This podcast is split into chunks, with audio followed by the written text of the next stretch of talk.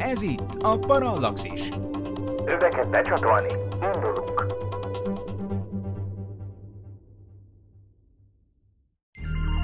Figyelem! A műsorban spoilerek bukkanhatnak fel. 12 éven aluliak számára nem ajánlott. Az MD Média bemutatja.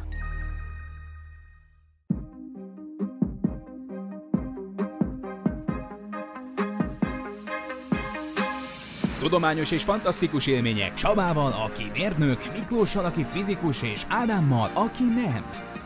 Ez itt a Parallaxis Reload, az MG Media tudományos és fantasztikus podcastje korábbi epizódjának felújított kiadása. Kellemes ünnepeket, sziasztok! Ez itt a Parallaxis karácsonyi kiadása. Azt gondolnánk, hogy a tudományos és fantasztikus műsorok szerkesztői nehéz helyzetben vannak így ünnepek táján, mert a tudománynak nincs sok köze a karácsonyhoz, ám a 19. századi Angliában a tudomány és a karácsony szorosan összekapcsolódott.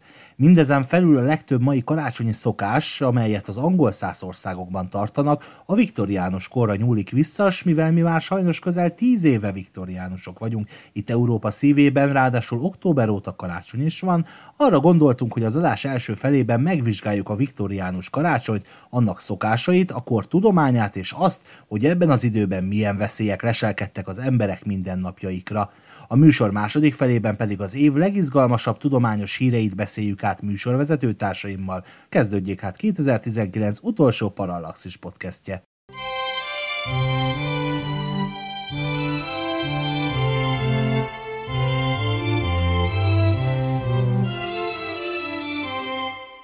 Igen, Ádám, voltál olyan kedves, és felhívtad rá a figyelmemet, hogy a viktoriánus korban annyira természetes volt a tudományjal foglalkozni, mint napjainkban mondjuk beiglit sütni és beiglit enni karácsonykor. Hát ma már azért furcsa lenne egy olyan karácsonyi programot elképzelni, hogy én mindenképpen mondjuk megnéznék egy ilyen őssejt kutatásról szóló kínót beszédet itt a Szenteste keretében. Nem tudom, nektek eszetekbe jut napjainkban a tudományjal foglalkozni, elsősorban téged kérdezlek, Miklós, mert ha arra gondolok, hogy tudós, akkor te jutsz eszembe. Te Ó, foglalkozol tudományjal? Hát persze, igen, de ezt mindig meg is kapom otthon. Tehát az egy más kérdés, hogy ugye pont azért, mert nekem ez a munkám, ezért elég gyakran előfordul, hogy a karácsonyi, karácsonyi szünetben cikket írunk, vagy valami bejövünk a laborba mérni. Emlékszem, doktorandusz koromban elég gyakran előfordult, hogy december 25-én bent voltam a laborban és mértem, mert akkor volt nyugi a házban. Tehát, hogy akkor a portás bácsin kívül nem nagyon lehetett itt látni senkit. Na,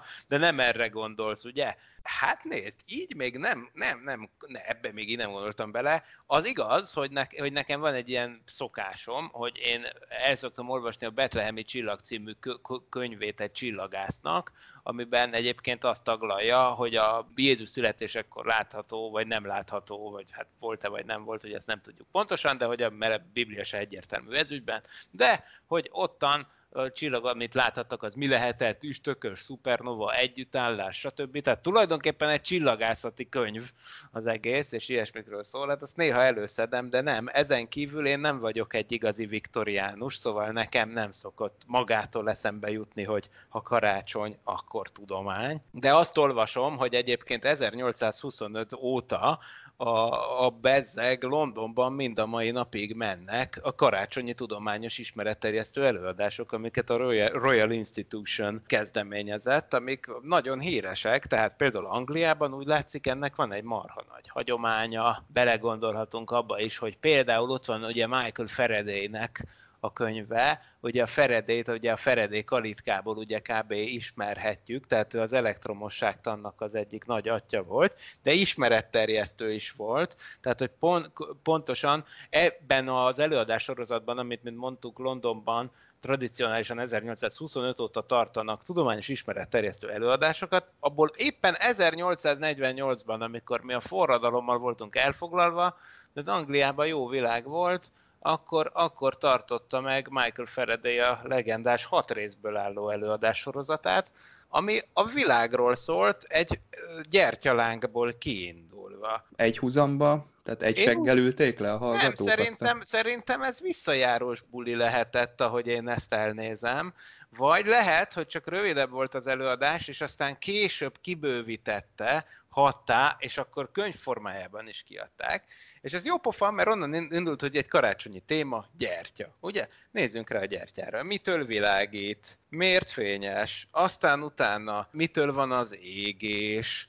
az egész, és akkor a hidrogén, az mit csinál, a hidrogén, az oxigén, a mit tudom én, mi szóval lényegében egy kémiai előadás sorozat kerekedett ki az egészből, mindez kiindulva egy ilyen karácsonyi apróságból, mint a gyertyafény. És akkor egy idevágó dolog, hogy miért van az, hogy a gyertya füstöl, miután elfújtuk, és már nem ég, pedig füstöl.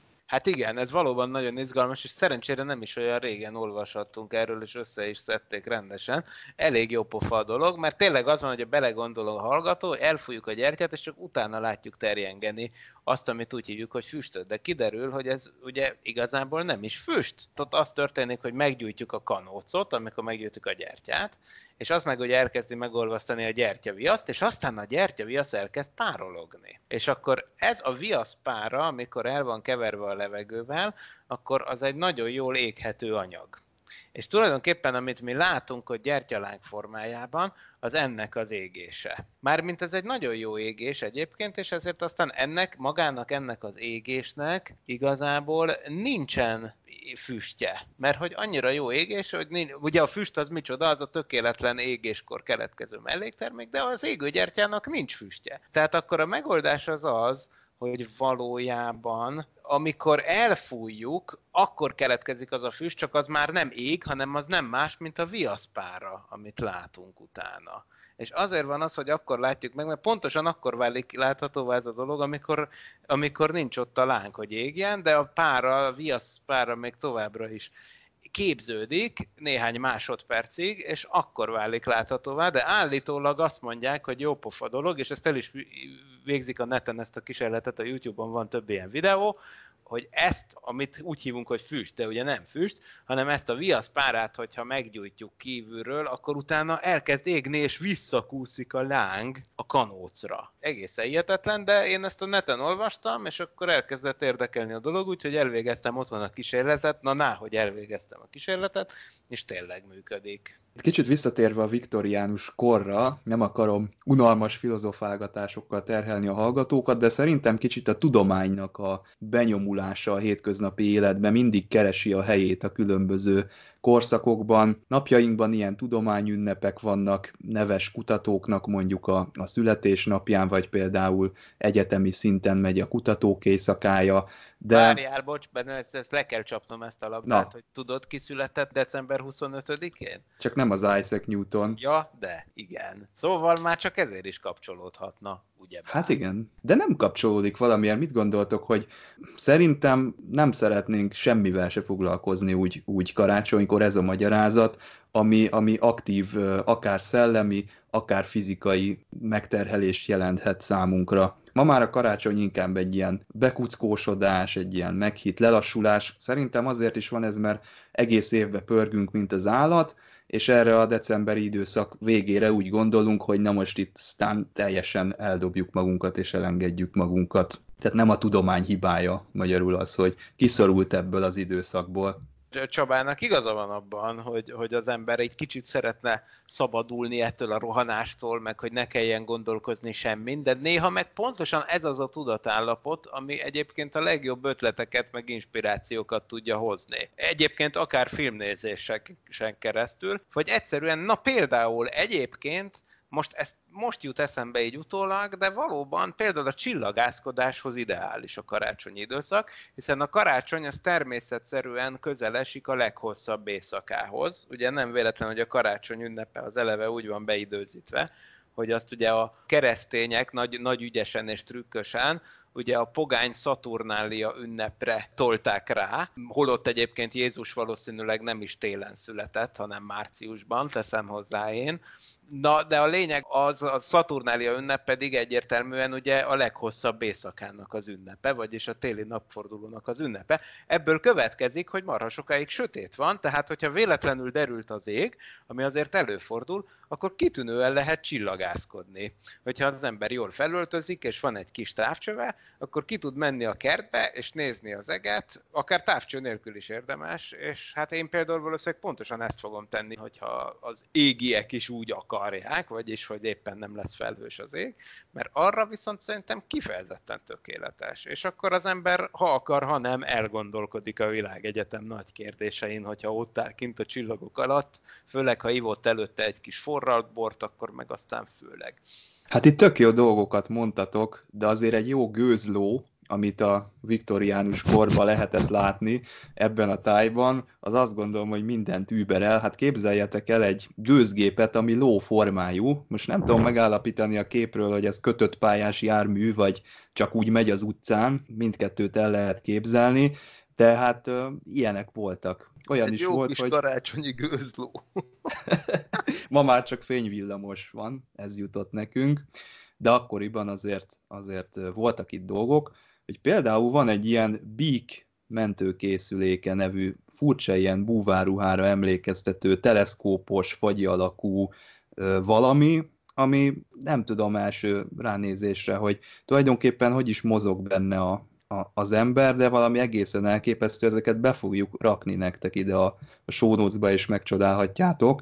Nekem ez a viktoriánus kor egy ilyen kimeríthetetlen aranybányának tűnik ezekben a, ezekben a nem csak tudományos kérdésekben, hanem az ilyen bizarr dolgokban is, mert hogy voltak olyan szokások is, amikor így csontok törtek, meg ugye égési sérülések keletkeztek, meg egy, egy, egy csomó minden így egybeáramlott, úgyhogy egy, egy érdekes korszak volt, az biztos. Hát igen, ez a steampunk létérzés egyébként nekem is nagyon vonzó, tehát én egyébként kifejezetten szeretem ezeket a nagy, mechanikus, gőzgépes, csőrendszeres létérzéseket valójában, és azt hiszem, hogy hát e, ez valójában Jules Verne világa, vagyis hogy magyarul Verne Gyulának szokták ugye mondani, szegény franciát.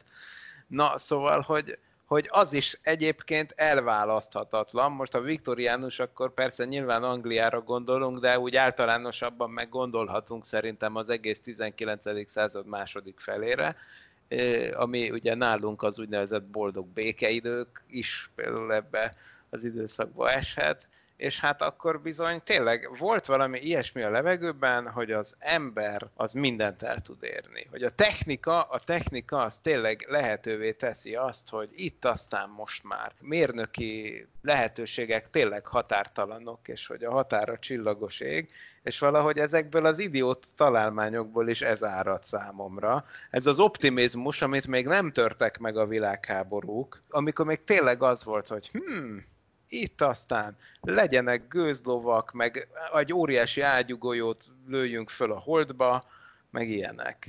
Mindemellett viszont rendkívüli veszélyek is leselkedtek a kor emberére a mindennapjaiban, már a gyerekkorban is.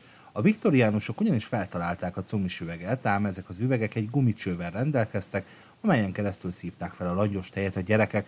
A rendszernek volt egy hátulütője, maga a gumicső, amit szinte lehetetlen volt tisztítani, és ezt nem is tartották akkoriban olyan fontosnak, azonban a langyos tej halálos baktérium koktéllá változott, Egyébként, ha már tisztítás, ebben a korban rendszerint karbolsavval fertőtlenítettek tisztítottak, ami bőrre kerülve maró hatású, lenyelve mérgező.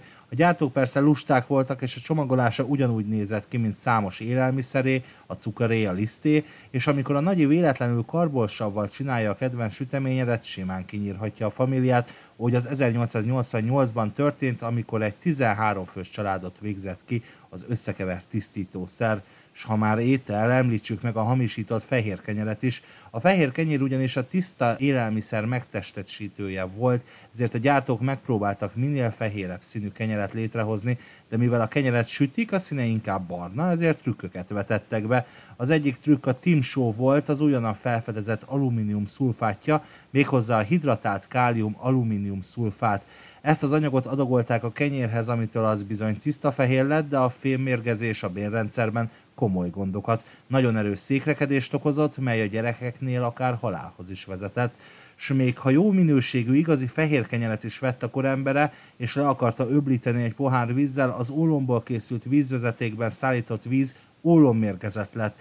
Igaz, hogy a mérgező hatást már Hippokratész és Plinius is leírta, de ez a viktoriánusokat egyáltalán nem zavarta. Az ólom azonban idővel felszaporodik a szervezetben, a vérszegénységgel járó fáradtság, kimerültség helyrehozhatatlan károkat okozott, a legsúlyosabb esetekben tartós agykárosodáshoz vezetett. Úgyhogy veszélyes volt ez az időszak, csoda, hogy túléltük. Hát igen, egyébként nekem, ahogy mondtad ezeket, az jutott eszembe, hogy igen, hogy például ugye Semmelweis Ignác munkássága, ugye aki a budapesti Rókus kórházban vagyis hát akkor még Pesti Rókus kórházban 1851-ben ugye ő vezette be azt, hogy bizony kezet kell mosni a szülészeti osztályokon, és hát csodák csodájára akkor a gyermekágyi láz tulajdonképpen az hirtelen iszonyatos mértékben lecsökkent, és, egyszer, és hirtelen az, hogy az anyák meghaltak a szülés során, iszonyatosan mértékben lezuhant ennek az aránya egy ilyen egyszerű praktika bevezetésével, hogy kezet kell mosni. Tehát ez annyira nem volt triviális az akkori életben, hogy baktériumok egyáltalán vannak, hogy ezek létezhetnek, hogy a Semmelweis-t ugye konkrétan körbe röhögték annak idején ezért, ami persze az orvostudománynak, tulajdonképpen a modern orvostudománynak lényegében az egyik szerintem legkomolyabb felfedezése volt, hogy a klórvizes kézmosás az segít a dolgon, ugye hiszen annak idején az volt az eljárás, hogy rögtön az orvosok boncolás után egyből mentek szülést levezetni, ugyan kézmosás nélkül és annak idején ebben senki nem talált semmi furcsát. Meg amikor az ólomcsöveket mondtad, azon is felszisztentem, mert hát végül is a viktoriánus korban épült Budapestnek, mert, mert itt nálunk ugye az a Ferenc Józsefi kor, tehát hogy ebben a korban épült Budapest házainak a tekintélyes része, például az is, amiben én lakom, meg, meg például a belső kerületeknek, ugye a bérházainak a nagy része, és hát bizony itt nálunk mind máig egy probléma, hogy nagyon-nagyon sok helyen még mindig ólom tartalmú. Hát nem is, hogy ólomból van az egész cső, de hogy mondjuk ólom tartalmú ötvözetből készülnek a csövek, és hát ezért aztán bizony kimutatható mértékben Budapest nagyon sok pontján mindmáig nagyon magas az ólom koncentráció a vízben, úgyhogy ezt ajánlom is a hallgatóknak, beleértve saját magamat is, aki még mindig halasztgatja ezt a mérést, hogy, hogy tényleg ezt meg kell vizsgáltatni. Vannak cégek, amik tök olcsón megvizsgálják, és szerintem érdemes, mert az ólomnak tényleg vannak bizony elég meredek következményei, hogyha felhalmozódnak a szervezetben, főleg a gyerekekre nézve. Hihetetlen, hogy ezt már az ókorban is tudták, ezt én nem tudtam eddig, de most, hogy mondod, elképesztő. Van egy probléma, amiről konkrétan évezredek óta tudunk, de még mindig nem zavartatjuk magunkat kellőképpen. Hát pedig nem ártana. Ha mérlegre tesszük egy jó gőzlónak a látványát, és egy élelmiszeripari felügyeletnek, illetve egy emberi testtel érintkező dolgok felügyeletének a rendszerét, akkor lehet, hogy mégiscsak jobb a mai korban élni. Ez igaz, de az is igaz, hogy a mai kor az sehol nem lenne nélkül a kor nélkül, tehát igazából alapját annak a világrendnek, ami most uralkodik, de és nem a politikára gondolok, hanem hogy milyen eszmék, gondolatok, elképzelések vannak a fejünkben, meg a hagyományok, beleértve a karácsonyt, amiről beszéltünk, hát azért ezek igen nagy mértékben pontosan ebben a 19. század végi időszakban gyökereznek, és hát ezért aztán tök jó volt ezeken így végigmenni. Azt nem tudom, tudjátok-e, de a viktoriánus karácsonykor sokan otthon, mert ugye már nem, még nem volt tévé, meg rádió, nem lehetett science fiction nézni ezt Star Trek-et, ezért ugye valahogy el kellett ütni a családoknak az időt, az angol családoknak az időt, ezért különböző játékokat játszottak, amik hasonlóképpen a használati tárgyaikhoz, ezek sem voltak veszélytelenek. Például a Snapdragon névre keresztelt játék során mazsolát helyeztek el egy sekély tába, amelyet megtöltöttek brandivel, majd miután a család körbeállta az edény, meggyújtották az alkoholt, a játékosok ezek után megpróbálták kikapdosni az égő mazsolákat a tából, aki sikerrel járt, az meg is ehette a falatot. Vagy vagy szintén korabeli mulatság, a Blind Man's Buff névre keresztelt játék, ami alapvetően ártalmatlannak tűnik, az egyik játékosnak bekötik a szemét, és ki kell találni, hogy kit érint meg a társaság tagjai közül, azonban a szabályok itt csak nem mindent megengedtek, így például azt is, hogy különböző akadályokkal nehezítsék az illető útját, akár olyan mértékben is, hogy az illetőnek csontja törjön, úgyhogy nem volt, nem volt ez azért olyan békés ez a karácsony, ami ennek mi gondoljuk szerintem visszamenőleg. Ja, főleg, azután, amit most mondtunk az orvostudományról. Tehát, hogy valaki betöri a koponyáját ebben a Blind Man's Buff nevű játék során, akkor, hogyha azt elvitték, elvitték a korabeli viktoriánus kórházba, hát akkor annak nem biztos, hogy olyan jó vége lett. Viszont amit szerintem nem tudtok, vagy lehet, hogy nem tudtok, azt, hogy a képeslap küldés karácsonyra is a viktoriánus korból maradt ránk. 1880-ban már 10 milliónál is több képeslapot nyomtattak az országban. Nagy-Britániáról van szó természetesen továbbra is. Úgyhogy Úgyhogy ez, ez nagyon sok szokásunk. De milyen sok... képeslapok? Ilyen döglött madarak voltak konkrétan a, az üzenőlapokon, meg ilyen furcsa feldobott talpú békákat láttam, úgyhogy hát nem ilyen feldíszített karácsonyfák, meg ilyen fagyöngyök voltak rajta. Hát, hát volt, volt minden, de például a karácsonyfa meg a fagyöngy is lényegében egy 19. században elterjedt dolog igazán. Persze tudom, hogy a karácsonyfa állítás gyökerei azok már az ókorban is kimutathatók, tehát már jöven az, tehát már a Szaturnália idején egyébként díszítettek föl, főleg a germán törzsek mindenféle fákat, örökzöldeket, meg mindent. Na de maga az egész struktúrája a karácsonynak, hogy karácsonyfa, feldíszítjük, körbeálljuk, énekelj, éneklünk, ez az egész, ez szerintem egy viktoriánus fejlesztés, úgy, ahogy van, cakli-pakli. És igen, most oké, okay, lehet más volt a képeslapon, de azért az egész lényegében már majdnem olyan, mint amit megszoktunk. Emlékeztek, az Orville-ben volt egy olyan játék, amikor dobáltak ilyen labdát a moklánok, és egyszer csak ilyen tüskék nyíltak ki belőle, és akkor azt ordították, hogy lacskum, vagy valami ilyesmit. Az tuti Ez... viktoriánus játék. Igen. Az ziher, hogy viktoriánus játék. Mielőtt tovább mennénk a témában, azért szeretnélek titeket megkérdezni, hogy nektek esetleg van-e valami, ha nem is viktoriánus, de karácsonyi hagyományotok otthon? Én mindig megnézem a csillagösvényt, mármint a Star Trek első mozifilmet. Hát nekem viszont gondolkoznom kell, most van ez a könyv, amit el szoktam magamnak olvasgatni, meg egyébként az is egy karácsonyi hagyomány, hogy általában karácsony környékén, de inkább karácsony és új év között mindig csinálunk valami koncertet. Ez inkább a karácsony és új év közötti időszakra tolódik. Apropó új év, annyit még elmondanék, hogyha már ennél jobb ötletet nem tudok mondani, de azt ugye észrevettétek-e, hogy az új év napja az egyébként éppen egy héttel, vagyis pontosabban nyolc nappal követi karácsonynak a napját, és hogy ez miért van így? Hát, hogy egyébként az új év az régen, a január 1 az úgy vonult be a vallási naptárakba, még akár a, még a középkorban, mint hogy Jézus körülmetélésének napja. Ugye? A zsidó újszülötteket 8 napos korukban kell körülmetélni, és hogyha kiszámoljátok, akkor az pont január 1 jön ki, és egyébként ezt tényleg így ünnepelték egészen a 19. századig úgy volt benne, a, akár, például akár a katolikus naptárakban, olyannyira, hogy benne is van a nyelvünkben mindmáig, mondjuk magyarul is, hogy valami tudja, mi a csízió, vagyis hogy tudja, hogy hogy állnak a csillagok, tudja, hogy mi a szituáció, de ez a csízió szó, ez az olasz circum szóból ered, ami azt jelenti, hogy körülmetélés, és hát bizony az új év napját hívták így a vallásos körökben, olaszul, latinul, és hát végül is akkor magyarul is, hogy csízió. Szóval, ja, ez is végül is egyfajta karácsonyi szokás, hogy az emberek ilyesmit ünnepeltek, és mi pedig ugye valamikor a kettő között, karácsony és új év között mindig tartunk egy kisebb jazzkoncertet,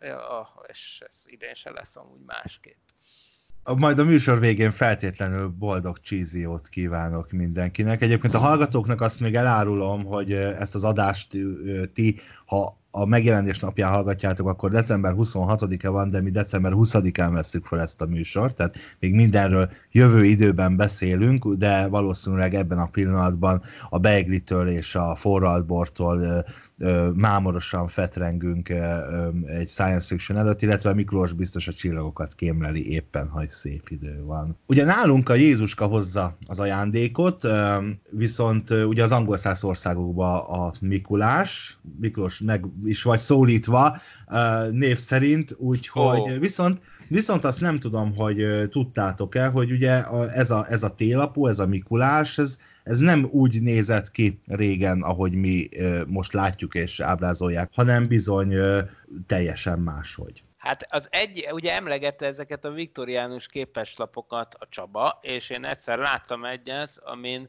hát ez az alak lehetett, ez a Santa Claus, viszont egyáltalán nem piros ruhában volt, hanem zöld ruhában. Én például egy ilyet biztos, hogy láttam, és akkor a rossz nyelvek azt mondták, hogy a piros-fehér szín térhódításában aztán később magának a Coca-Cola társaságnak is igen nagy szerepe volt, mert azelőtt egyébként, hogy a Coca-Colához az emberek Coca-Cola képeslapokon keresztül aztán a, a 20. század elején elkezdett terjedni a piros-fehér Mikulás, azelőtt nem csak piros-fehér Mikulások voltak, ugye eleve a Szent Miklósi szín, az én úgy tudom, mint hogy Szent Miklós egy püspök volt, ezért az ő ruhája, ugye nagyon szerette a gyerekeket, Anatóliában élt, püspök volt, püspök lila ruhában mászkált. Úgyhogy a püspök lila lehet ilyen értelemben az eredeti télapó szín, viszont, vagyis bocsánat, Mikulás szín, de a télapó is érdekes, hogy a télapó meg a Mikulás az ugyanaz, azt én nem is tudom, a német kultúrkörben van ilyen, hogy Weihnachtsmann, vagyis karácsony ember. Ez nem azonos a Santa Claus-zal, ez egy másik. Most a kultúrájában nem mennék bele, de itt lényegében van kettő szakállas alak, aki így is úgy is mindenhogy a karácsonyhoz kötődik, és aztán valahogy, mintha egybemosódott volna a két figura, én azt látom, és akkor végül is, hogy kinek a ruházkodása győzött, na, hát én arról aztán nem tudok semmit, de minden esetre nagyon érdekes az egész történet. Ez volt a kitekintőnk a viktoriánus karácsonyra, rövid szünet után pedig a számunkra legérdekesebb 2019-es tudományos hírekkel jövünk vissza, maradjatok velünk, azonnal folytatjuk.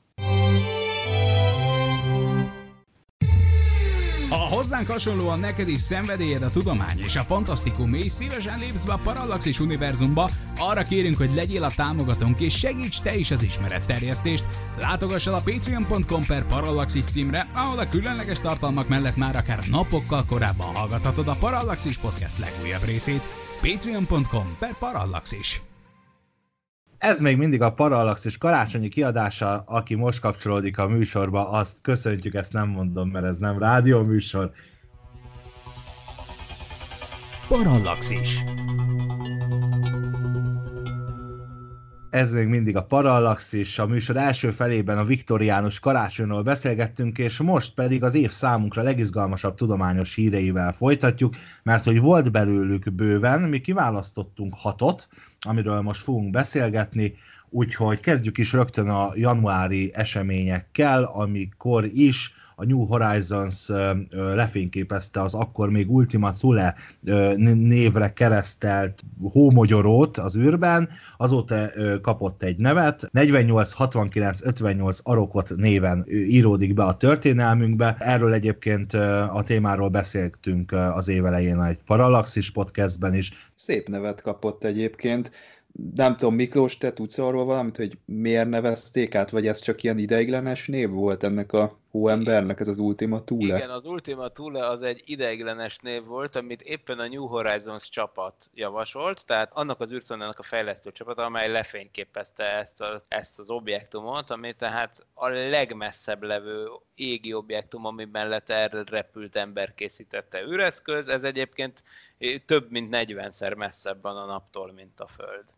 Na és akkor az Ultima Thule nevet, tehát ők adták neki, azt hiszem, hogy még csak nem is a felfedezők. Mert egyébként ez nagyon érdekes, hogy egy égi testet kinevezhet el, és ki nem. Hát például egy üstököst egyébként elneveznek a felfedezőről. Mi hárman felfedezünk egy üstököst, akkor azt valószínűleg elnevezzük mondjuk névsorban Farkas Horváth Vince üstökösnek. Ez, ez így oké. Okay. Viszont ha felfedezel valamit, ami nem üstökös, hanem egy kisbolygó, akkor tökéletesen más az egész eljárás.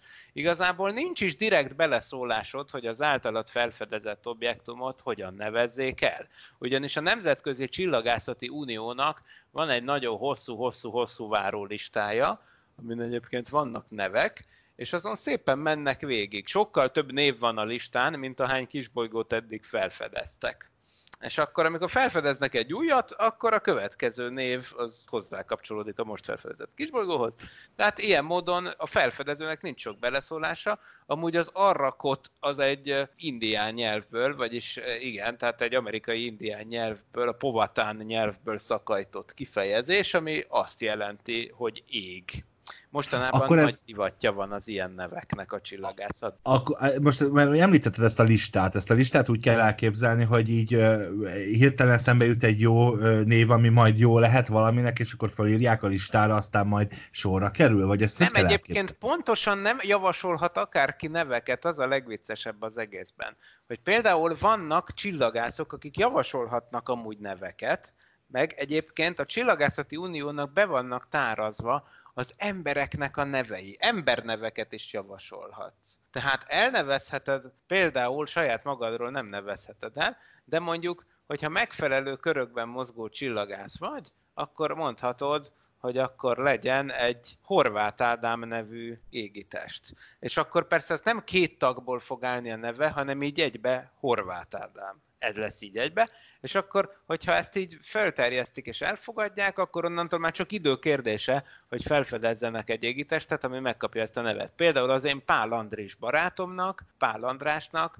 van egy kis bolygója. Annak ellenére, hogy nem ő fedezte föl, hanem egyszerűen az van, hogy ő részt vett ilyen kisbolygó kereső programokban, és akkor egyszer valakinek jött ez a remek ötlete, hogy az összes ember, aki benne van ezekben a kisbolygó kereső programokban, mint csillagász, azoknak a nevét leadják a Nemzetközi Csillagászati Uniónak, és akkor így is lett. És akkor egyszer egy szép reggelen a Pál Andris barátom kapott egy e-mailt a Nemzetközi Csillagászati Unióról, hogy gratulálok, a nem tudom, izé, itt, itt is volt ilyen hat számjegyű izé, mint itt, kisbolygó, 4, 8, 9, 15, 63, mit tudom én, még kisbolygó, mostantól a Palandras, Pálandrás nevet viseli. És Hú, hogyha hát rákerestek, tényleg van egy ilyen. Ez ilyen vagynyugatnak tűnik ez a fajta bürokrácia ebben de a hát tekintetben. Is. Lehet pénzért is? Csillagokat. Ez a Nemzetközi Csillagászati Unió, ez, ez, ez olyan, mint a vadnyugat, de régóta olyan. Hát ők azok, akik leminősítették kisbolygóba, vagyis törpebolygóvá a Plutót, meg ilyenek, szóval hát ők, ők az ilyen, ilyen dolgoknak a korlátlan urai. De van egyébként itt valami bírálat akkor, mert ha jól értem, az Ultima Thule, mint javaslat esélyes volt, csak azt mondták, hogy Ultima Thule, vagy ez a, nem tudom, sokjegyű szám, amit az Ádám felolvasott, és akkor hát legyen ez a sokjegyű szám. Ez mi alapján bírálódik? A sokjegyű szám az előbb megvan. A sokjegyű szám az úgy kb. egyértelmű, az a felfedezési sorrendben kapnak ezek az égitestek egy számot. De Akkor ezek, ezek szerint, szerint ez az... a 486.958. ilyen felfedezett kis égitest a naprendszerben, ami nem üstökös. Ami egyébként és... érdekes, mert ez konkrétan üstökös lenne valószínűleg ez az égitest, ha közelebb lenne a naphoz, de most ebben nem menjünk bele, mert az üstökös ugye az, aminek van csóvája, és most így ránézésre ez az Arrakot, vagy Ultima Thule, vagy én nem tudom micsoda, amúgy pont, pont úgy néz ki, mint a üstökös magok, amiket korábban meglátogattak űrszondák, csak ugye azok sokkal közelebb voltak a naphoz. És mivel sokkal közelebb voltak a naphoz, ezért ugye elkezdett el elpárologni a fel, felületről az a sok lefagyott jég, meg ilyesmi, amiatt lett nekik csóvája, és akkor az már üstökös. Szóval ez már egy bonyolultabb kérdés ennél, de most jelenleg úgy tekintünk erre az arrakotra, hogy ez nem üstökös, hanem egy úgynevezett Kuiper objektum. Megpróbálok még egyszer nekifutni, mert hogy azt szeretném kérdezni itt a, a nevekről részletesebben is beszélgettünk, hogy ugye vannak ilyen szolgáltatások, hogy, hogy elnevezhetek, vehetek csillagokat, akkor, akkor ez, ez mégis hogy, hogy, hogy jön a képbe, vagy ez hogy van? A csillag az más. Most a, a, csillag, a csillagot, azt nem is tudom, hogy ez hogy működik. A csillagok a csillagokból ugye még sokkal-sokkal több van. És a csillagoknak egyébként a Nemzetközi Csillagászati Unió szerint egyáltalán nem is kell nevet adni, a legtöbb csillagnak egyszerűen csak száma van, és valóban lehet venni ilyen szolgáltatást, hogy elneveznek rólad egy csillagot, azt én nem tudom, hogy akkor ez milyen adatbázisba kerül be, vagy nem kerül be, de azok valóban álló csillagok, naprendszeren kívüli napok tulajdonképpen, tehát hogy csillagból rengeteg van. Naprendszeren belüli kisbolygóból, vagy akármiből is rengeteg van, de távolról sem annyi, mint csillagról. Tehát kisbolygók esetében nem létezik ilyen vásárlós szolgáltatás, azt tuti. Na hát egy jó karácsonyi ajándék, egy csillagot vegyetek a kislányotoknak, esetleg udvarlók a kedveseteknek. Amúgy egyébként rájöttem, hogy most mit lehet ma, és kell mondanunk ilyenkor, mert ugye emlékeztek, hogy mi abban a megtiszteltetésben részesültünk ebben a szép évben, hogy, hogy megkaptuk a, a Tudományos Újságíró Klubjának a, a külön díját, a, a Juhari Zsuzsanna díj külön díját, emlékeztek, de hogy Stár Gyula a természet világának az ikonikus főszerkesztője, aki éveken keresztül vezette ezt a folyóiratot, és mint ilyen a magyar ismeretterjesztésnek egy kikerülhetetlen alakja, és lényegében egyik fő szereplője, 75 éves lett, és ennek elismerésére kapott egy kis bolygót. Úgyhogy mostantól a 260 098, korábbi nevén 2004 ME5 kisbolygó a Stár Gyula nevet őrzi. Időben, körülbelül fél évvel ezelőtt, vagy még régebben föltették a, a kollégák az ő nevét, a Stár Gyula nevet erre a várólistára a Nemzetközi Csillagászati Uniónál, és az nagyon lassan, de leketyeget, szépen fedezték, fedezték föl a kisbolygókat, és így most már például ő megkapta a kisbolygóját. És nem pénzért, mondom, nem pénzeinken keresztül, egyszerűen ezt így lehetett igényelni, és általában olyanok igényelhetnek, akik már felfedeztek ilyeneket. Mondom, a saját kisbolygódat nem nevezheted el, viszont ö, javasolhatsz neveket, én azt hiszem, és akkor például Sarnecki Krisztián, aki már sok égitestet felfedezett a naprendszerbe, ő javasolta a, a Stár Gyula nevet, és akkor egy idő után végül kiosztották, és így aztán lett egy ilyen. Szóval valahogy így működik ez. Mi pedig pont megkaptuk a természetvilága előfizetést a Juhari díjjal, ha már szóba hoztad a folyóiratot. Bizony. Maradjunk is a nap, naprendszerben, mert hogy talán ennek az évtizednek a, az egyik sláger témája újra a Mars volt, és a Marson véget ért egy korszak, ugyanis az Opportunity befejezte a küldetését. Igen, hát az Opportunity egyébként, igen, én is elmorzsoltam néhány könnyet, a, annak idején, hát én 2004-ben nagyon jól emlékszem, amikor leszállt a két NASA rover, a Spirit és az Opportunity 2004. januárjában éppen életem első vizsgaidőszakja volt, és persze tökéletesen elterelte a figyelmemet a tanulásról, hogy ott januárban ez a két gyönyörű leszállás megtörtént teljes sikerrel, de hát azt akkor nem, gondolhattak, nem gondoltuk volna, hogy 15 éven keresztül. 15 éven keresztül fog működni ez a marsjáró, amit egyébként egy hónapnyi üzemidő után már sikeres küldetésnek nyilvánítottak volna. Na most ehhez képest nem egy hónapig, hanem 15 évig közlekedett ott, és hát mi mindent látott. Hát igen, szóval, hogy teljesen másképp tekintünk a Marsra azóta, mióta ismerjük az Opportunity adatait,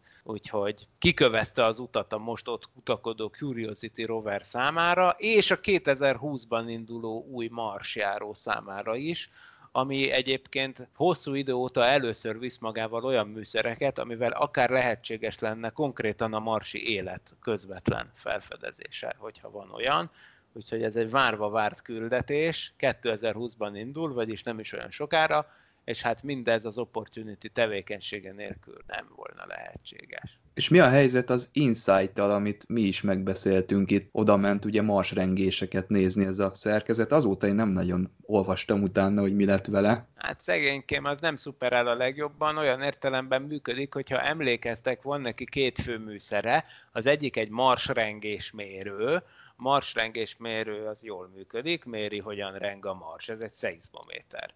Kitűnően működik. A másik és fő műszer azonban a hőáramlásmérő, amivel eleve már indulás előtt is voltak vele zűrök, egyébként pont amiatt egyébként, de sokat, azt hiszem egy évet vagy kettőt csúszott a start már önmagában amiatt, hogy a hőáramlás mérőt a legjobb állapotban kerülhessen föl a szondára, mert ez egy nagyon fontos, az volt a fő kísérlet lényegében, és ott ugye az volt az ötlet, hogy ez több méterrel lefúrja magát, ez az úgynevezett vakond a mars felszíne alá, és ha már több méterrel lefúrta magát, akkor ott tudja mérni a mars belső hőjét, ami amiből nagyon sokat lehet tanulni a bolygó belsejéről. De sajnos erre még várnunk kell, és már hónapok óta várunk, mert hogy az van, hogy útközben ez a vakond ez megakadt. Körülbelül egy arasznyi mélységig, ha lejutott, ami egyáltalán nem elég a jó mérésekhez, és azóta szerencsétlen földi irányítók a nagyon limitált lehetőségeikkel próbálnak javítani a dolgon. Ez mit jelent, hogy mozgatják a robotkart, és a robotkarral piszkálják a vakondot, hogy hogy esetleg le, lejjebb másszon, de hát nem nagyon megy. Valószínűleg megakadt valami kövecskében. De most az elmúlt néhány napban volt némi haladás, tehát néhány centit lejjebb mászott. Hát abban bíznak, hogy valahogy most valami odébb mozdul esetleg, és egy kis kő állt az útjában, és hogyha az majd úgy kikerül, akkor majd így tud tényleg lefúrni oda, ahova kell. De hát tudjátok jól, hogy lényegében már több mint egy éve leszállt ez a szonda, és azóta még mindig nem került a helyére ez a hőáramlás mérő. Mondjuk tény, hogy egy jó ideig nem volt kapcsolat az űrszondával, mert amíg a Mars a nap mögött volt a Földről nézve, addig egy ideig volt egy kényszerszünet, amíg nem volt kommunikáció, de hát sajnos Egyelőre azt kell mondani, hogy az Insight szonda ilyen értelemben nem váltotta még be tudományosan a hozzáfűzött reményeket. De még van vele kapcsolat, és működik a szonda, és működik a robotkar, és piszkálják ezt a, hogy hívják ott, ezt a kis vakondot, szóval hát a remény hal meg utoljára. Áprilisban viszont fantasztikus dolog történt a tudomány világában, mert hogy először sikerült lefényképezni egy fekete lyukat az M87 galaxisban. Hát bizony, és ez tényleg olyasmi volt, amire éveket vártunk, egy ez az eseményhorizont távcsőnek a nagy felfedezése, amiről annak idején azt hiszem, hogy csináltunk is adást, vagy legalábbis beszélgettünk róla a Parallaxis podcast keretében, sőt a Szokolébresztőben is, és hát igen, ez, ez és egy fantasztikus nap az volt. Az eredmény, hogy ez úgy néz ki, ahogy vártuk egyébként? Hát teljesen visszaigazolta? Én, én, én azt hiszem, hogy igen, nekem akik, én ezt így bemondásra hiszem el azoknak, akik benne voltak a csoportban. Emlékszem, amikor bemutatták ezt a híres felvételt, akkor mi itt voltunk az egyetemen, összegyűltünk a, többen az atomfizika tanszéknek a társalgójában, ahol egy nagy kivetítőn élőben néztük a nagy bejelentést, és ahogy először láthattok a képet, élőben közvetítették, ott voltak a vezető kutatói a projektnek, Amerikában is, meg Európában is, tehát két helyszínről ment a közvetítés, marha jó hangulat volt, és ott azt mondták, akik először meglátták, hogy hú, na igen, ez pont olyan, mint amit vártunk. Tehát igen, azt hiszem úgy van Csaba, hogy mondod. Én ugye nem vártam semmit, mert ez nem az én szakterületem, én csak egyszerűen meg vagyok döbbenve, hogy ilyet lehet csinálni, meg hát azon is meg vagyok döbbenve egyébként, hogy végül is azt már néhány nappal előtte itt plegykálták, hogy jön ez a nagy bejelentés április 10-én, sőt, hát nem csak plegykálták, hanem azt lehetett tudni, hogy lesz egy bejelentés, mert kimentek a sajtó meghívók, de mindenki azt várta, hogy az első fekete lyuk, amit ilyen módon le sikerül fényképezni, ha úgy tetszik, az a mi saját galaxisunk középpontján levő szupermasszív fekete lyuk, a Sagittarius Sagittarius A de mégsem azt fényképezték le, mert kiderült, hogy ebben az M87 galaxisban látható fekete lyukat ilyen értelemben könnyebb volt lefényképezni, és, és persze továbbra is gyűjtik az adatokat, és majd lesz egy ugyanilyen kép a mi saját e, galaxisunk belső feketőkáról, amit nyilván sokkal nagyobbnak és jobbnak lehet látni, viszont sokkal több az avaró hatás a képekben, mint a távoli galaxisban levőnél. Nyilván az is közrejátszik, hogy milyen szögből látunk rá. Tehát és mi, mi nyilván éléről látunk a saját galaxisunkba, és akkor minden útban van, a másik galaxisra meg ugye szögből látunk rá, és ott ilyen értelemben valahogy könnyebb volt lefényképezni, annak ellenére, hogy sokkal messzebb van. Szóval ez például egy érdekes volt. Na ezt nem vártam. Tehát a bejelentés előtt ezt nem vártam, hogy nem a Sagittarius-át fogjuk látni, hanem az M87 galaxis magját. És ezen a fényképen egyébként hány ember dolgozott, mert itt előtérbe került egy hölgy, de itt adás elején már mondtátok nekem, hogy ne őt tüntessük ki egyedül, hanem igenis az egész kutatócsoportnak köszönjük meg ezt a, ezt a felvételt. Ez így van, tehát valóban most azt én konkrétan nem tudom, hogy az Event Horizon teleszkópban hányan dolgoznak, ez egy iszonyatosan nagy konzorcium. Most azt olvasom, hogy több mint 200 tagja van, és 60 intézmény vesz benne részt, ezek jellemzően egyetemi tanszékek. A Földön rengeteg távcsőnek kellett együtt működnie először is ahhoz, hogy ez az egész összeálljon. Tehát az, hogy kapjunk egy olyan távcsövet, ami funkcionálisan úgy néz ki, mint egy akkora távcső, mint az egész Földünk, ahhoz ugye az kell, hogy nagyon precízen, precíz időjelekkel összehangolva a Föld minden pontján működjenek távcsövek, Például még az Antarktiszon is. Tehát még az Antarktiszon is volt egy távcső, meg Hawaiion, meg Dél-Amerikában, Észak-Amerikában és Európában voltak távcsövek,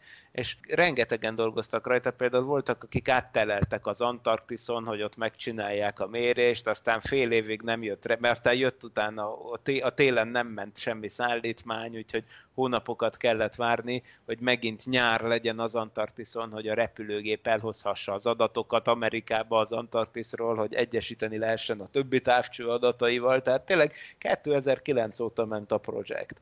Tehát tíz éven keresztül több száz ember dolgozott rajta, és hát épp ezért aztán persze a médiának mindig arcokra van szüksége, és nagyon helyes, hogy előttérbe kerülnek arcok, de itt azt kell észrevenni, hogy mint az ilyen nagy asztrofizikai gigaprojektekben igen gyakran, ez elképzelhetetlen lenne sok, sok száz, több száz embernek az összehangolt működése nélkül. Nem optikai távcsövekről beszélünk, ugye? Ez esetben. Így igaz, így igaz, hiszen ezek mind rádió távcsövek ebben az esetben, ezt talán úgy mondanom is kellett volna, igen, hogy ezt a nagy bázisvonalú interferometrián alapuló mérési módszert, ezt bizony rádiótávcsövekkel lehet a leghatékonyabban csinálni, és igen, itt a rádió sugárzását látjuk idézőjelben a fekete lyuk körüli térségnek ezeken a képeken. Az évtized bolygója biztosan a Mars volt, de az évtizednek van állatkája is, a medve állatka, akik bizony úgy néz ki, hogy túléltek egy hatalmas nagy karambolt. Juhú! A medveállatka minden túlél. Egyébként a medveállatka mostanában azt hiszem, hogy a medveállatka kedvenc állatom.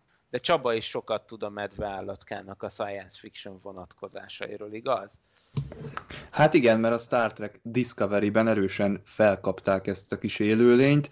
Még az első évadban, hát megjelent egy ilyen nem mikroszkópikus szinten, hanem egy ilyen talán embernagyságú, vagy még nagyobb élőlényként ábrázolták, de ezt leszámítva pontosan visszaadták az ő viselkedését és küllemét, még ezt a kriptobiotikus állapotot is bemutatták a, a sorozatban, és nemrég jött ki egy olyan short tracks, egy ilyen animációs short tracks, amiben visszatér ez a kis állatka, és ott láthatunk egy ilyen Tom és Jerry-szerű üldöződést, meg ilyen eséskelést, Igazából a tudomány szempontjából ez elhanyagolható, de olyan szempontból nem, hogy szerintem a Star Trek tök jó, hogy így felkarolta ezt, a, ezt az élőlényt, és így több emberhez így eljuttatja, hogy mi ez, és talán kinyitják a lexikonokat, meg a Wikipédiát, meg a erről szóló ismeretanyagokat az emberek is, és megnézik, hogy, hogy tulajdonképpen miről is van szó. Úgyhogy én örülök neki, hogy ez így a Star Trekbe is bekerült az a lényeg, hogy ezek olyan állatkák, amik ilyen tényleg ilyen 10 mm-esek, vagy akár 1 mm-esre is megnőhetnek, több fajuk is van, de ezek ilyen komoly állatok. Tehát ez ilyen 8 lábú kis lépkedő kis lények. Tardigrada egyébként a neve latinul, ami egyébként azt jelenti, latinul, hogy lassan lépkedő, ezt, neve, ezt jelenti a, a, a neve. Cammogó, ez tök jó cammogó, hát ezért medveállatka, milyen jó a magyar fordítás, nagyon szellemes. Szóval olyan, mint egy ízelt lábú, de nem, nem az, lényegében egy hermetikusan zárt zsák az egész állat, amiből kilóg nyolc végtag, meg van egy szája, meg egy, egy van, van a hátulján is egy lyuk, gondolom, és akkor ő így sétálgat. És az a döbben, hogy ez minden túlél. Minden túlél, több ízben előfordult már különböző űrkísérletekben, hogy kitették űreszközök külsejére. Tehát a nyílt világűrbe kitették hetekig, és utána behozták, és szaporodó képes maradt. Ahogy mondtad is, hogy ilyen prebi prebiotikus, vagy nem tudom milyen állapotban, tehát lényegében valami hibernált állapotban, hogy ott elleledzett odakint, és behozták, és annak ellenére, hogy vákumban volt, meg nagy energiai kozmikus sugárzásnak kitéve, mégis élt és szaporodó képes maradt. Úgyhogy pont ezt akarták megvizsgálni az izraeli kutatók, amikor ugye az év elején ment az izraeli holdszonda, ami áprilisban leszállt volna a holdra, tervek szerint ugye szépen szállt volna le, de ahogy Ádám mondta, ebből bizony egy karabból lett, mert a Beresít nevű űrszonda az bizony nem simán szállt le a holdra, hanem becsapódott. Fedélzetén ott voltak a tardigradák, vagyis medveállatkák egy zárt kapszulában. Egyébként az lett volna a kísérlet célja, hogy megnézzék, hogy a Holdon ezek ott mennyire tudnak a zárt kapszulán belül érdegélni. Viszont amikor megtörtént az áprilisi becsapódás, akkor gondolták, hogy hát ja, hát szegény medveállatkák azért ezt a becsapódást nyilván nem élték volna túl. Na most viszont augusztusra kiszámolták, meg különböző földi kísérletek nyomán arra jutottak kutatók, hogy bizony ezt is túlélhették. Tehát lehet, hogy nem csak a holdi létezést, hanem persze ez még csak feltételezés, hiszen nincs adat az összetört szondáról vagy környékéről, de a Földön reprodukált körülmények alapján arra jutottak, hogy bizony nagyon könnyen elképzelhető, hogy túlélték a becsapódást, tehát jelenleg élnek a Holdon élőlények, amiket mi vittünk oda. Hát eh, hogyha ez igaz, akkor az bizony felvet egy csomó kérdést, bizony ilyen etikai kérdést is, hogy mi most összeszennyezhetünk egy másik, az élettel úgymond összefertőzhetünk egy másik bolygót a naprendszerben, vagy másik égitestet. Mondjuk a Hold esetében talán nem kell attól tartani, hogy ott volnának őslakos lények, de mondjuk ha ugyanezt a Marson megcsináltuk volna, ott aztán az már komoly kérdéseket vet föl, nem? Tehát, hogy egy űrszonda véletlenül magával visz egy csomó tárdégradát, vagy akármilyen állatot, és azok ott elszaporodnak a marson. Mert nekik amúgy az egy jó hely. Ezek így kb. mindent kibírnak, úgy tűnik. És akkor viszont az lehet, hogy ott kiszorítanák a helyi élőlényeket, akik talán primitív kis baktériumok formájában léteznek. Szóval ez nem egy triviális dolog. Egyébként az már korábban kiderült, hogy alacsonyabb szintű állatkák el tudnak érdegélni a Holdon, tehát volt olyan, szintén egy véletlen eredményeként volt olyan, hogy két évig éltek baktériumok a Holdon, egy rosszul, rosszul sterilizált űrszonda kameráján, Streptococcus baktériumok, és ezeket a baktériumokat aztán a leszállás után két évvel az Apollo 12 űrhajósai felkeresték ezt a holdszondát, leszerelték a kameráját, hazahozták a Földre, és akkor a Földön nézegették a laborba, és akkor vették észre, hogy a kamera belsejében éldegélnek a streptokokkuszok, akik tehát két évig ki voltak téve a Holdnak az iszonyatosan mostoha levegő nélküli 300 fokos hőmérséklet különbséggel ingadozó időjárásának, meg persze a kozmikus sugárzásnak, és hát mégis betokozódott állapotban, szaporodóképesen túl túléltek. Na de az egy baktérium volt, ez meg mégiscsak egy nyolclábú lépkedő, néhány tized milliméteres lényecske, szóval ez aztán meg már tényleg egy sokkal komolyabb fejlettségi szint, és még egy ilyen is megmaradhatott ott. Hát azért ez tényleg egy nagy eredmény, ha igaz. Sok-sok év múlva medveállat populáció fogja benépesíteni a holdat, és az egyébként nagyon menő, hogy idén trendi lett a medveállatka, vagy ebben az évtizedben igazán trendi lett a medveállatka, és hála az égnek a klímaváltozás, a klímakatasztrófa és a figyelem középpontjába került, Amerikán, Afrikán, Ázsián, Ausztrálián át, ahol egyébként most 50 Celsius fokot mérnek, egészen az Antarktiszig. Hát igen, és az Antarktiszon például az is az idei év egyik nagy eseménye volt, hogy 50 éve nem szakadt le akkora jégtábla az Antarktiszról, mint szeptember 25-én, amikor is tényleg egy olyan nagy-nagy-nagy méretű, egy 1636 négyzetkilométeres, tehát azért az komoly. Hát vessük össze, Magyarország az 93 ezer négyzetkilométer, vagy valahogy így. Tehát ez, ez hát minimum egy budapestnyi, nem? Szóval ez azért elég komoly, azt mondják, hogy ez 315 milliárd tonnás jég. Na persze, kérdés, hogy ilyenkor mi történik. Ez egyébként a víz tetején úszó jégtáblának a leszakadása, vagyis az, hogy ez elúszik és elolvad, az érdekes módon nem emeli a vízszintet ez ugye érdekes, az emberek egy kicsit néha ezen elcsodálkoznak, hogy, hogy, hogy de, de akkor ajánlom a kísérletet otthon. Karácsonyi kísérlet, ugye ez is mindenki végezze el otthon, hogyha egy jeget beleteszünk a vízbe, bejelöljük a vízszintet, és hagyjuk, hogy a jég úszon a víz tetején, és felolvad a jég, azzal a vízszint nem fog megváltozni. Mert hogy ugye a jégnek egy része kilóg, de ami benne van a vízben, az kevésbé sűrű, most ehelyett most ugyanolyan sűrű lesz a felolvat jég, mint a víz, viszont nem lóg ki belőle semmi, tehát a vízszint maradott, ahol van. Tehát ezek a nagy jégtábla leszakadások, ezek inkább csak válságjelek, nem ez növeli a globális vízszintet, de ettől függetlenül a szintén idén kiadott különleges jelentése a kormányközi klímaváltozás testületnek, az IPCC-nek, amit az ENSZ üzemeltet, az bizony azt el, jelezte előre, hogy 2100-ra akár egy méterrel is megnőhet a globális uh, vízszint, az viszont egy óriási para. És még egyszer nem az úszó jégtáblák beolvadása miatt, hanem pont a szárazföldi jég, vagyis a gletszerek, meg a grönlandi jégtakaró, meg az antarktiszi szárazföldi jégtakaró olvadása és vízbekerülése miatt meg fog növekedni a vízszint, ami jelenleg még csak évi néhány milliméteres szint, de 2100-ra ez bizony akár egy méteres emelkedést is hozhat, ami bizony nagy problémát jelent majd. Akár városok tűnnének el, hogyha ez így folytatódna, úgyhogy reméljük azért ez nem fog bekövetkezni. Említetted, hogy ugye a vízszint nem emelkedik, amiről egyébként így a karácsonyi kísérletek kapcsán eszembe jutott a általános iskolai fizikaórák karácsonyi kísérletei, amikor otthon a karácsonyi szünetben el kellett végezni kísérleteket. Szóval, hogy a vízszintet nem emeli, oké, okay, de ez a sok elolvadó jég a víz sűrűségébe, az áramlásokba, mint például a golfáramlás, golfáramlat, abba, abba nem szól bele? De, abba beleszól bizony, tehát a, a következményei azért ennek is nagyok, ez biztos, hiszen például amiatt, hogy egy csomó édesvíz beleolvad, például északon, a golfáramlatot említetted, akkor nézzük az északi sarkvidéket, beolvad egy csomó vízjég, a, akkor ugye az ott változtatja azt, hogy hol fog lesüllyedni a golfáramlat, hiszen a golfáramlat az hozza nekünk a meleget az egyenlítői vidékektől észak felé, ezért van itt nálunk ilyen relatíve jó idő, de aztán egyszer a golfáramlat az bizony lesüllyed. Miután átadta a nagy hőjét a légkörnek, ami felmelegíti nekünk a,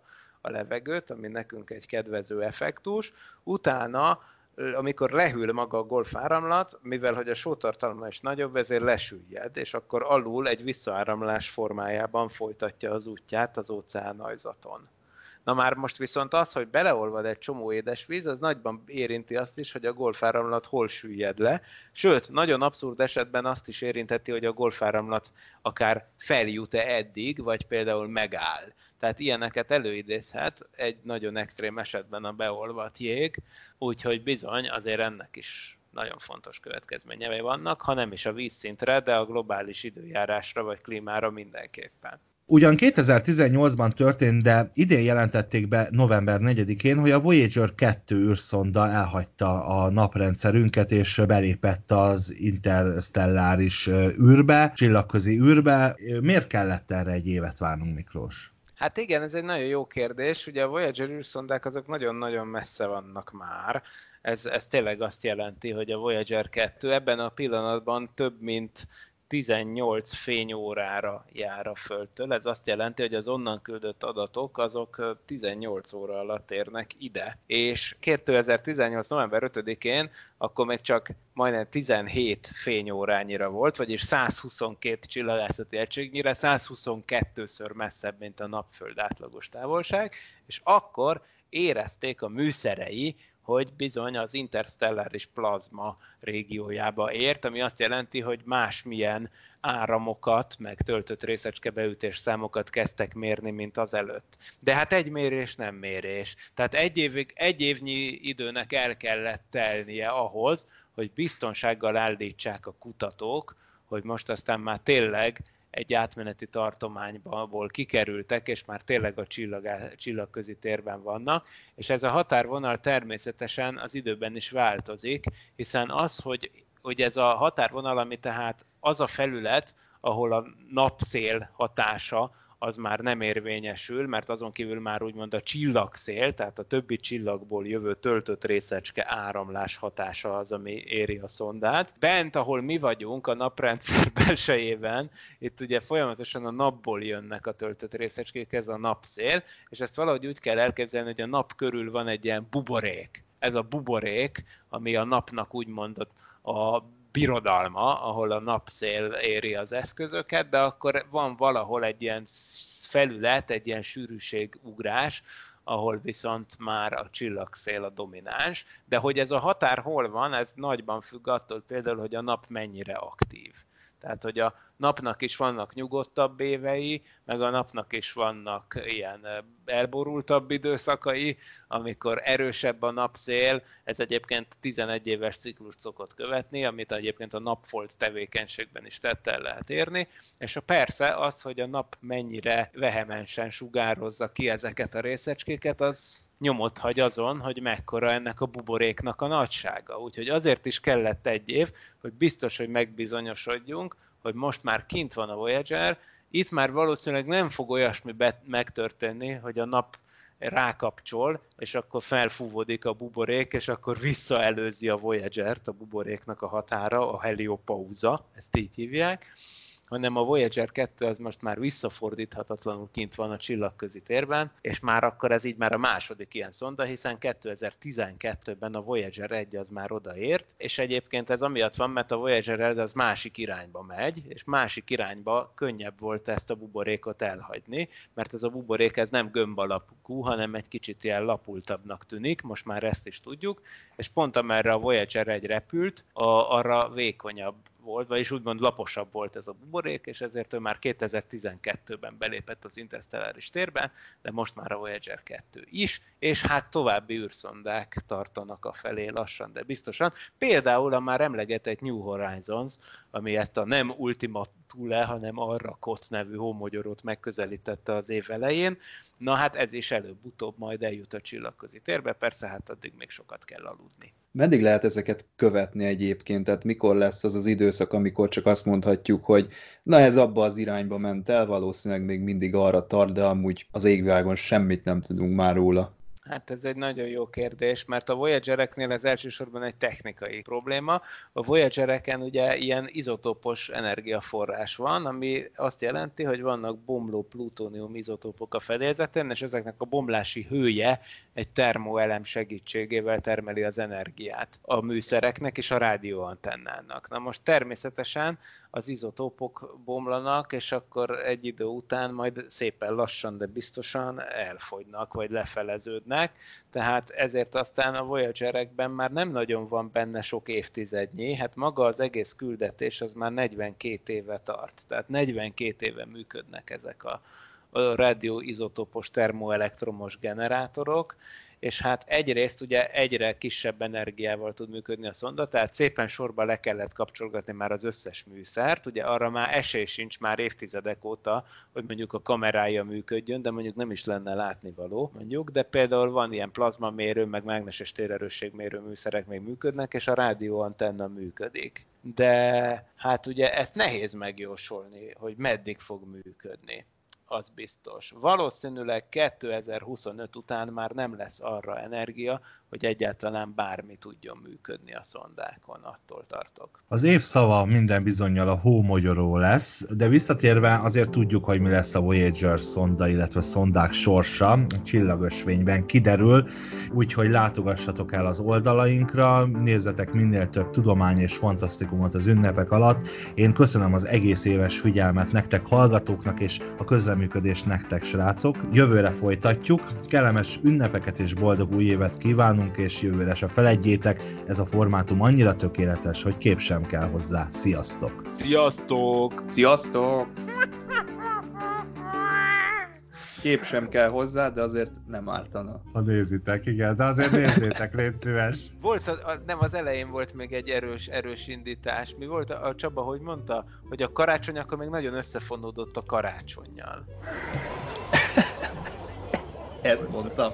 Szerintem igen. Majd hallgassuk vissza, de mindegy k***a jó volt. Biztos én is mondtam mindent Igen, Ádám, voltál olyan kedves, és felhívtad rá a figyelmemet, hogy a viktoriánus korban gyakorlatilag a karácsony annyira összefonódott a karácsonyjal, annyira természetes volt a tudományjal foglalkozni, mint napjainkban mondjuk beiglit sütni és beiglit enni.